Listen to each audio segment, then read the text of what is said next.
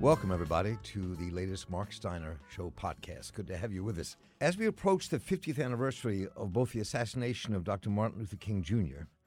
and of the launching of the Poor People's Campaign in Washington, D.C., that was the last movement that Dr. King created before he was taken from us, we need to not just reflect on our history, but examine the present and talk about the future. In 1968, over 3,000 of us lived on the mall in Washington, D.C., in a tent city that was called Resurrection City. It was the heartbeat of King's Poor People's Campaign. Demands were made then to spend $35 billion a year to end poverty in America, and the building of 500,000 new homes a year until every poor neighborhood was transformed, and that land be returned to black folks in the South, to Mexican Americans in the Southwest, and poor whites in Appalachia, and that the United States must have full employment with a living wage or a guaranteed income. Those are among the major demands. Today, we're still fighting for economic and racial justice in our country. And a new Poor People's Campaign is rising in America, founded by two people who are our guests today the Reverend Dr. William Barber II and the Reverend Dr. Liz Theoharis. Reverend Barber became famous in our country as the architect and founder of the Moral Monday movement that exploded throughout North Carolina and then throughout the South and other parts of the United States. He was president of the North Carolina NAACP, and he wrote a book called The Third Reconstruction How a Moral Movement is Overcoming the Politics of Fear and Division. He is also pastor of the Greenleaf Christian Church, a Disciples of Christ congregation in Goldsboro, North Carolina. And the Reverend Dr. Liz Theoharis, who is co director of the Kairos Center and a founder and coordinator of the Poverty Initiative. She spent over 20 years working in grassroots organizations like the Coalition of Immokalee Workers, the Vermont Workers Center, Domestic Workers United, the United Workers Association, from right here in Baltimore, where we broadcast from, and the National Union of the Homeless. She's an ordained minister in the Presbyterian Church. And the Reverends Barber and Theoharis are the leaders of the new Poor People's Campaign. Before we hear from Reverends Barber and Theoharis, we want to open with some words from the Reverend Dr. Martin Luther King. These are words he spoke when he went to Mississippi in 1967 and saw firsthand the depth of poverty in our country. It moved him to tears. It moved him to action. It moved him to think about creating a poor people's campaign. This is what launched it. At the very same time that America refused to give the Negro any land, through an act of Congress, our government was giving away millions of acres of land in the West and the Midwest, which meant that it was willing to undergird its white peasants from Europe with an economic floor. But not only did they give the land, they built land grant colleges with government money to teach them how to farm. Not only that, they provided county agents to further their expertise in farming. Not only that, they provided low interest rates in order that they could mechanize their farms. Not only that, Today, many of these people are receiving millions of dollars in federal subsidies not to farm, and they are the very people telling the black man that he ought to lift himself by his own bootstraps. Now, this is what we are faced with. And this is the reality. Now, when we come to Washington in this campaign, we are coming to get our check. We open our conversation with the Reverend Dr. Liz Theoharis. So, Liz, do tell me, I'm just curious how your work in the Kairos Institute, how that led you to uh, William Barber and rejuvenating this Poor People's Campaign. Great, yeah. So, so we started the Kairos Center in November of 2013, and it builds off of you know 10 years of work prior of a center at, at Union as well called the Poverty Initiative. And what um, the Poverty Initiative and Kairos Center has been focused on really since our beginnings has been looking at the Poor People's Campaign and um, trying to figure out for today how to reignite or resurrect or build a new uh, Poor People's Campaign. So when we launched the Kairos Center in November of 2013, um, our keynote speaker was Reverend William J. Barber. Um, and that was some months after the first kind of set of Moral Mondays activities and actions were taking place in North Carolina. The you know idea behind the Kairos Center and the work that it draws from is looking at the intersection and connection of religion and spirituality and values um, and how they play a role, a deep role in the strengthening and building of social movements. And so it made a lot of sense for Reverend Barber to be one of the keynote speakers for that event. And um, we immediately started thinking and talking about, you know, deeper work together and the need to, you know, look back in history in terms of the Poor People's Campaign of '68 and to build something similar today, um, but but for these times and realities. And that, you know, I've been really interested ever since this came about, the resurrection of the Poor People's Campaign, or as it is known as a Poor People's Campaign, a national call for moral revival. Um, That's right. And I, so, how do you see this? I mean, I, I, was in preparing for the course we're teaching the Poor People's Campaign and reflecting mm-hmm. back on that moment when I was one of the folks organizing there and living in Resurrection City. It was a very different time, and obviously, this is a dream of Martin Luther King Jr.'s. He was assassinated. He never saw that come to mm-hmm. fruition. Um, it didn't come to fruition exactly as he dreamed it to come in terms of the massive right. civil disobedience that, that, he wanted to see take place on the on the mm-hmm. mall and in D.C. and around. So, I mean, how, how do you see mm-hmm. that is, is connection? I mean, 50 years hence. Right. I think, I mean, we, for the Poor People's Campaign, a national call for moral revival, before we even announced and launched the campaign, we actually started this process of starting an audit of, of this country. And um, the reason we started to do that audit was because if we look at the past 50 years and since the time when Dr. King and others, you know, Cesar Chavez, Al Horton, folks like yourself, Marc, um, were a part of this Poor People's Campaign and, and the vision of it, you know, um, in in '67 and in '68. Um, you know, what we what we have found is that you know poverty and racism, ecological devastation, and the war economy and militarism have really not gotten better, and in fact, um, in many places and in many ways, gotten a lot worse. And so, um, you know, what what we've been talking about and, and seeing as necessary being in poor communities and all kinds of communities across the country over the past series of years is the need for reigniting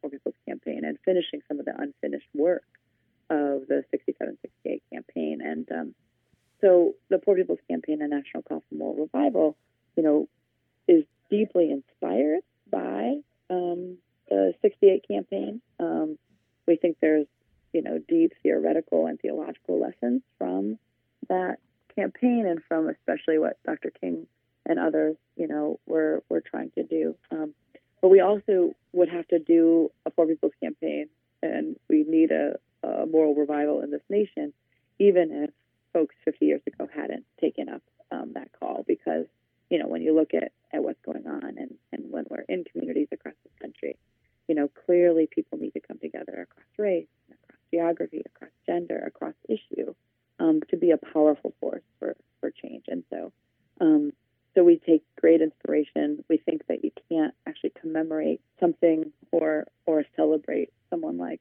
uh, Reverend Dr. King without um, actually being willing to reach back into you know what he he thought about and what he dreamt up and what he planned and plotted around, um, and you know reach back into the you know blood even of this martyr who fell trying to to, to launch this campaign. And, and so we can't commemorate or celebrate that without being willing to reach back into that blood and, and um, take up the work and, uh, and carry it forward. Um, and so, so that's what we're doing, um, you know, both inspired by history and inspired by the urgency of now, um, is to, you know, unite people in, you know, a major campaign, a season of sustained organizing and mobilizing and education and direct action and nonviolent civil obedience. And so, so that's that's what folks are committing to and, and getting ready for, um, uh, you know, in 2018.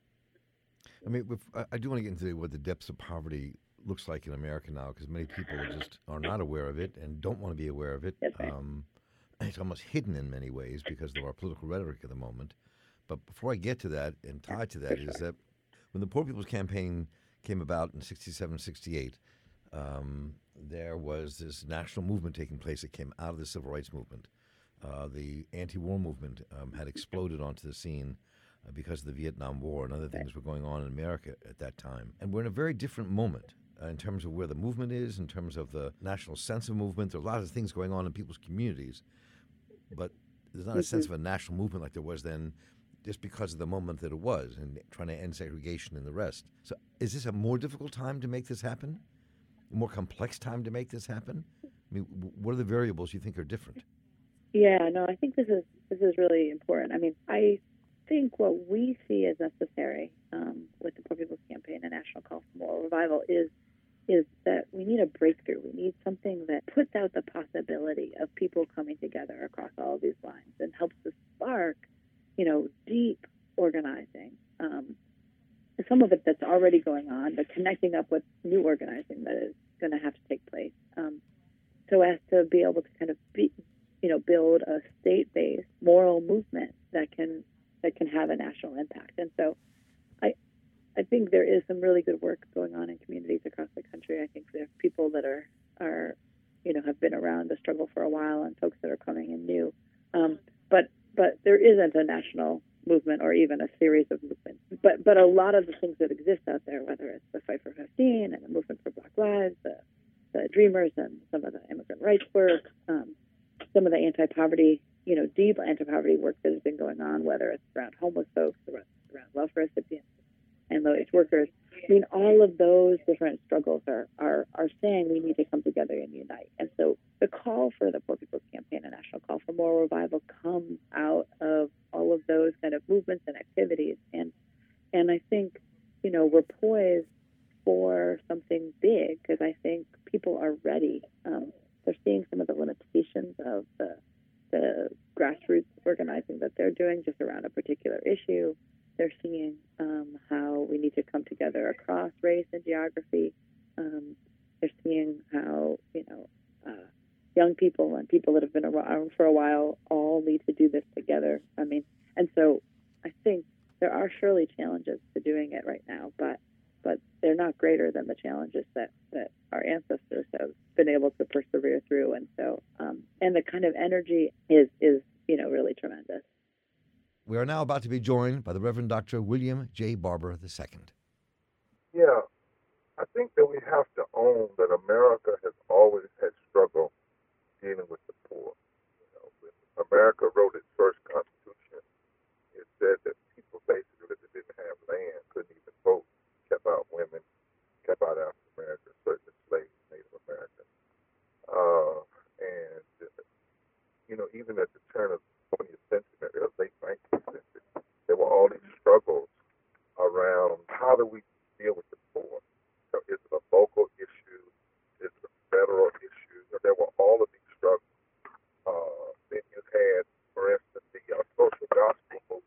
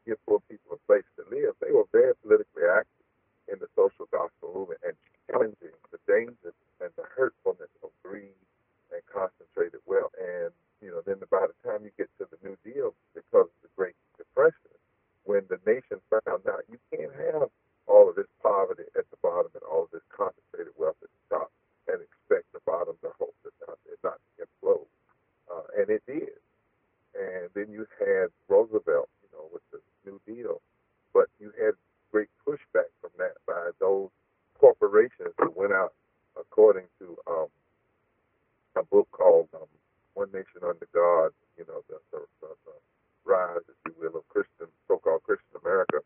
Uh, but you had this this whole move by corporations to buy the pulpits of America so that they could then use the pulpit not to preach about social justice, but to preach a kind of perverted uh, predestination that says if you're good, you go to heaven, if you're bad, you go to hell.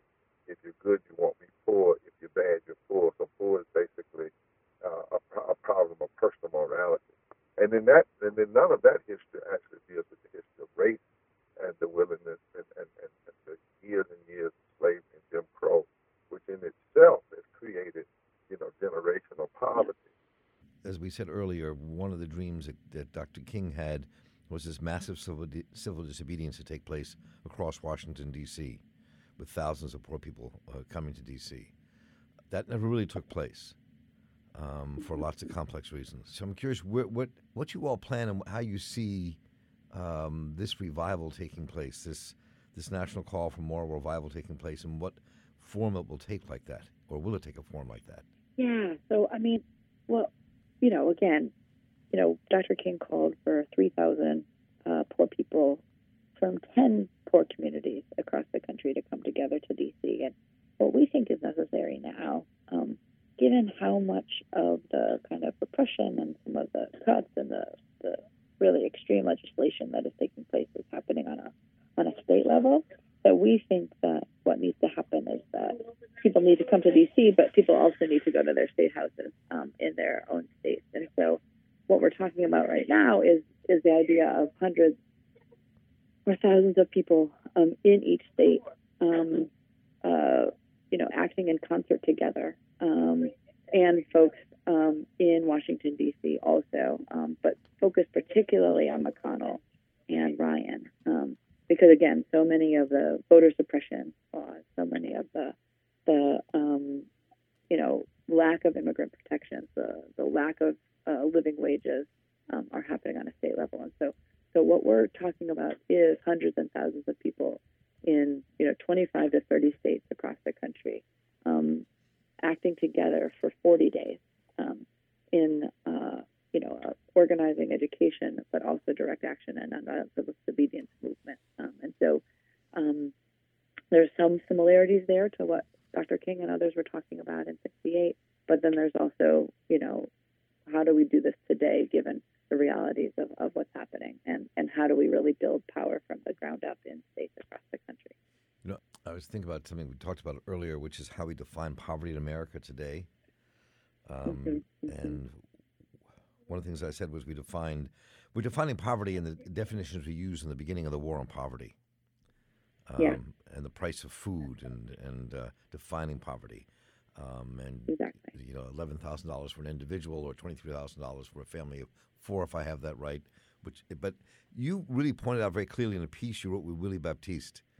Um, we have to really probe what that means and redefine our notion of poverty and living at the edges of poverty to really understand the, the, the, the vastness of the issue that faces America. Yeah, I mean, yeah, I, I mean, I really appreciate this point that, I mean, the poverty rate, um, you know, there are more than 40 million people living at or below the poverty line, you know, or, you know, below the poverty line in this, in this country. And, and that's actually a 60% increase from 1968 when the Poor People's Campaign. 60% um, increase. Was, yeah, 60% more poor people, people living um, under the poverty line today than than in 1968. In that classic definition, the old definition.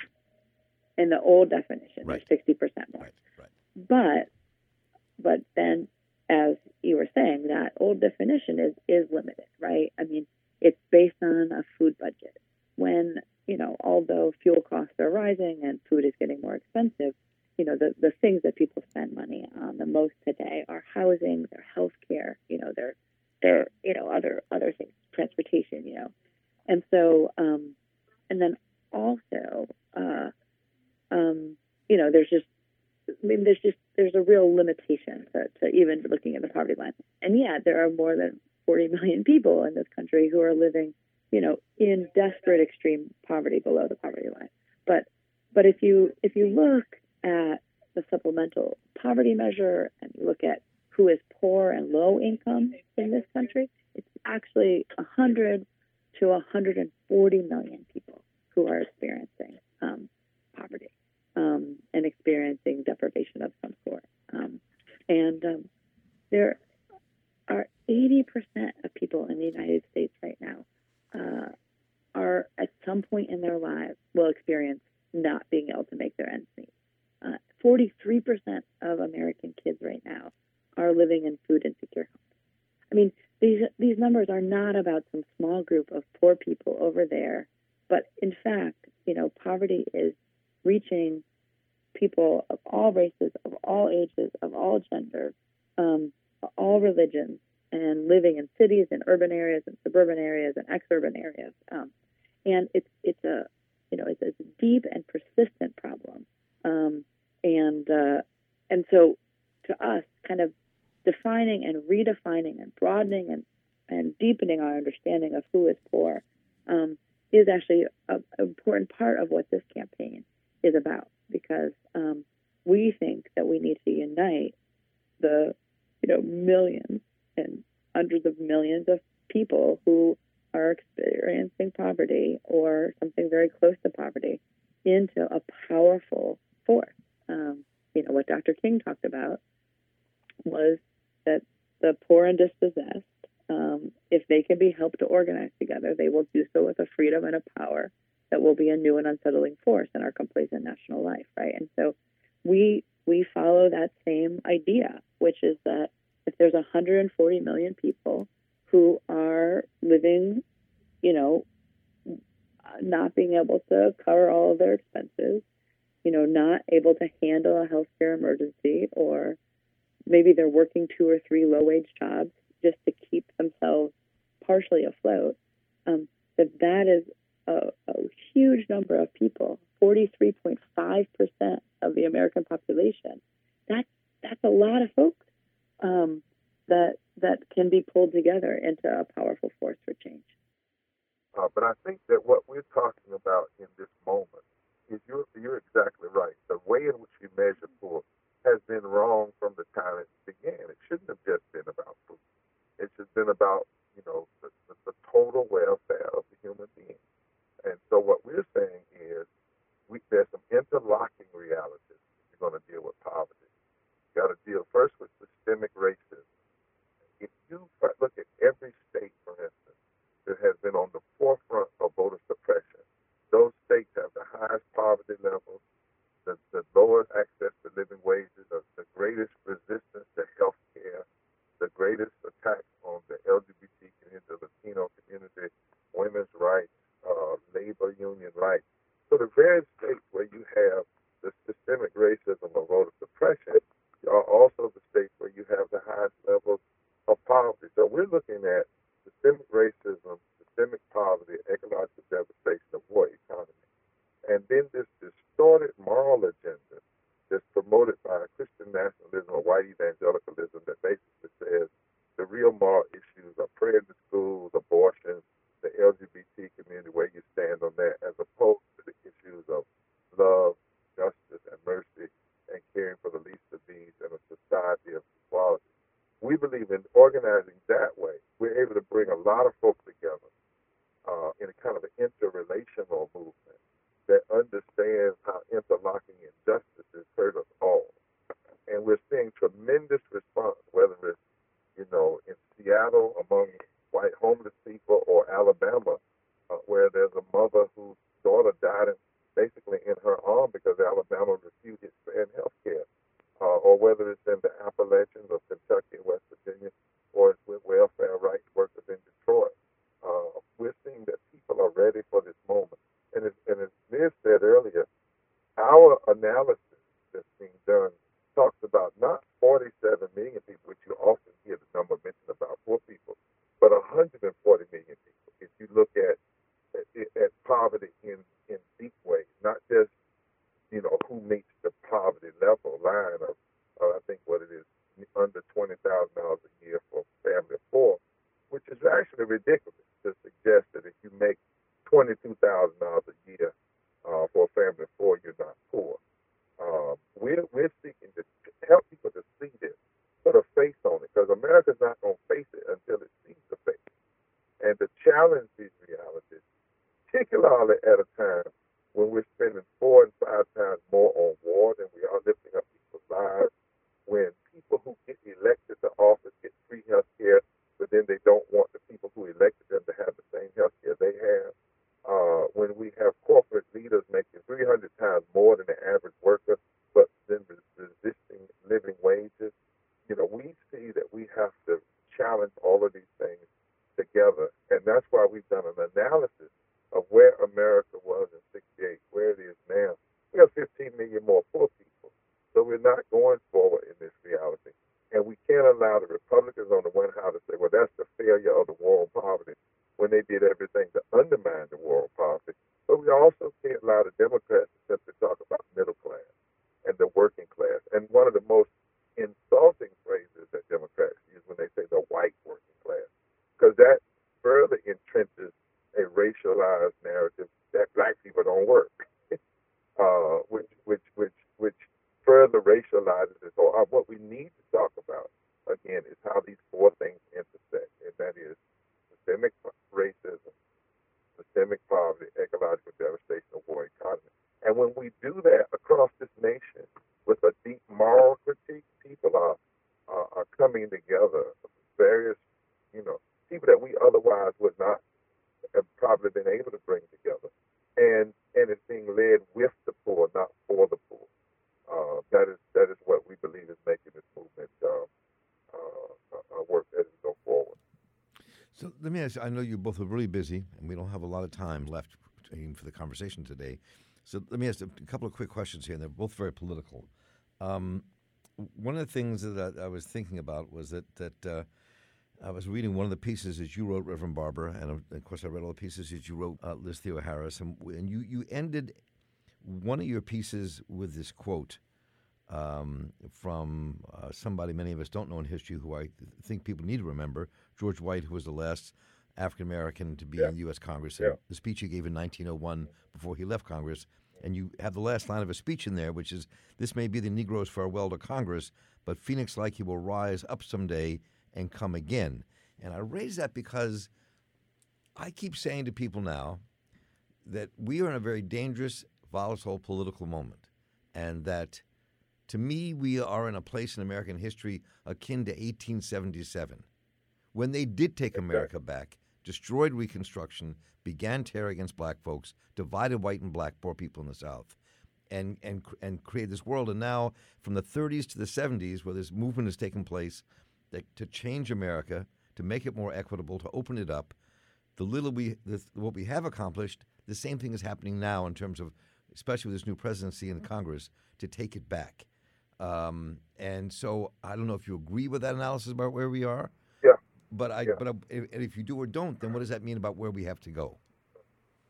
Well, I do believe that we're in a in a third Reconstruction. I believe we're in the birth phase of a third Reconstruction, and I believe that the, the white hegemony and uh, white supremacy and nationalism, and I don't measure white nationalism by simply what happened in Charleston, as ugly as that was. I look at policy because white nationalism, white supremacy is always about policy.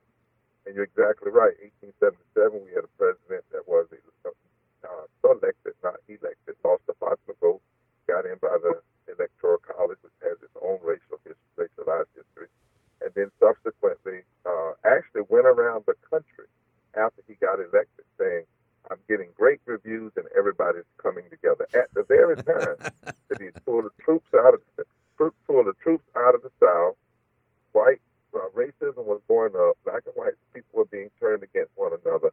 And by uh, seven, what let me see, uh, um, eight, six years after his election, the Civil Rights Act of 1875 was overturned. By 1896, you have Plessy versus Ferguson. By 1898, you have the Wilmington riots and then the riots in Springfield. And basically, by 1914, you have Woodrow Wilson, another white supremacist, who stops desegregation of the federal government and you see almost a total reversion, except for actually putting people back in slavery, which would have been undoing the 13th Amendment. You're right that people fought and fought for years. Um, we can't wait that long, though. That's that's the point we're making. And whether Trump had got elected or not, even if Hillary had gotten elected, we would be doing this, for launching this for people's campaign. Because as Liz has rightly said, even if she had got elected or President Obama had another four years, there would still be 140 million with poverty. There would still be millions of people without health insurance. We would still be a nation where the Voting Rights Act, um, Section 5 and 4 have been gutted and undermined.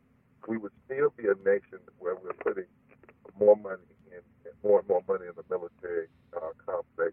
We would still be a nation, regardless of who got elected, we would still be a nation um, where we don't pay a living wage, uh, uh, you know, uh, uh, for, for our workers. However, the is has said at Princeton, is the iconography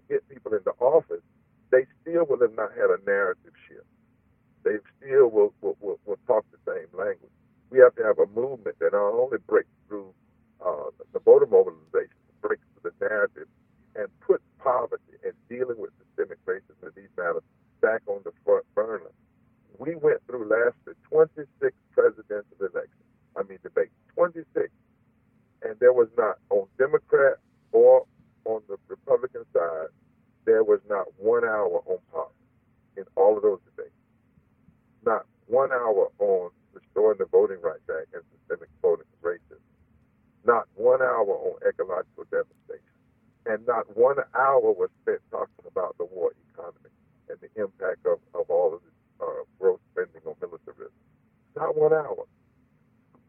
We have to change that. We have to change that. And that's part of what the launching, not the ending, but the launching of this movement is, is, is decided to do. Uh, well, how would you add on to what uh, Reverend Barber was just saying about the political time that we're in and what this might mean?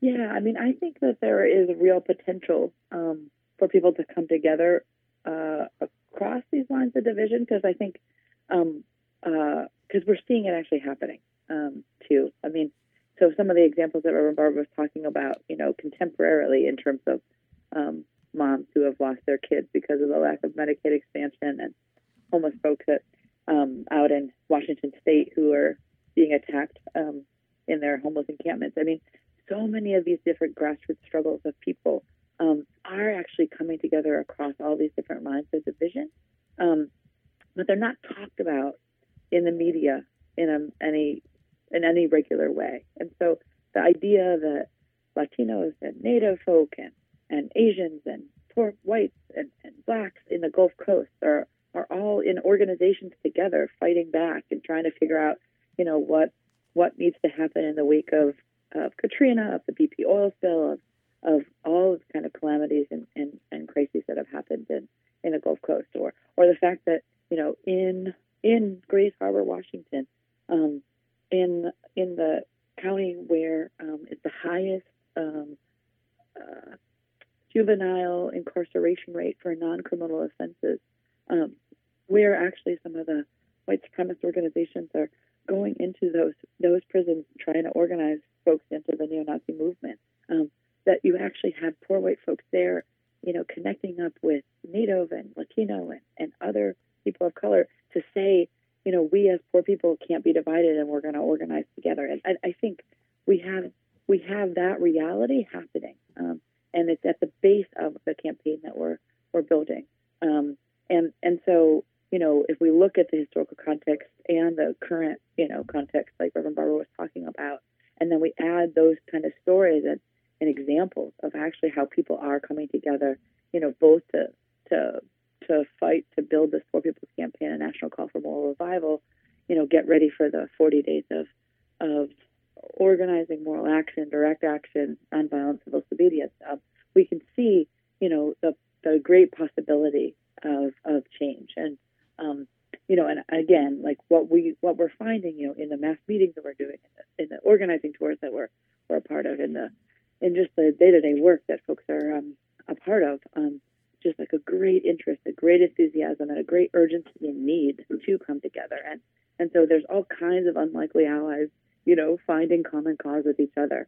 Um, and so, um, you know, we put that plus the, uh, you know, the different kind of examples and statistics that that Barber was using, and uh, and and we can, um, you know, we see some real possibility. I mean, it, it's not it's not a given, and that's why we need to do this work together. But but um, but it's um, you know, just that making making people understand better you know how economic insecurity, how poverty, how how deprivation are are so prevalent in our society, and it's not individual people's fault, but in in fact that it's structured into the way that society is, and that that's why people need to get together to make a change. And we want to thank you all for joining us today for this podcast. And we'll leave you with these words, also from the Reverend Dr. Martin Luther King Jr. These words were about racial justice and creating economic equality, and income distribution in America. This is the Dr. Martin Luther King Jr. many people in power don't want us to hear. we leave you with this today. Thank you for listening.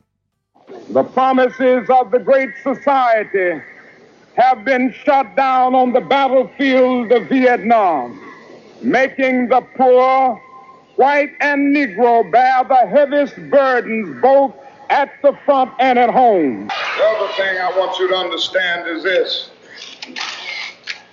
that it didn't cost the nation one penny to integrate lunch counters. Well, it didn't cost the nation one penny to guarantee the right to vote. But now we are dealing with issues that cannot be solved without the nation spending billions of dollars and undergoing a radical redistribution of economic power. Yes, yes. All labor has dignity. Yes. But you're doing another thing. You are reminding not only Memphis but you are reminding the nation that it is a crime for people to live in this rich nation and receive starvation wages. America's opportunity to help bridge the gulf between the haves and the have nots. And the question is whether America will do it. There's nothing new about poverty. What is new is that we now have the techniques and the resources to get rid of poverty. And the real question is whether we have the will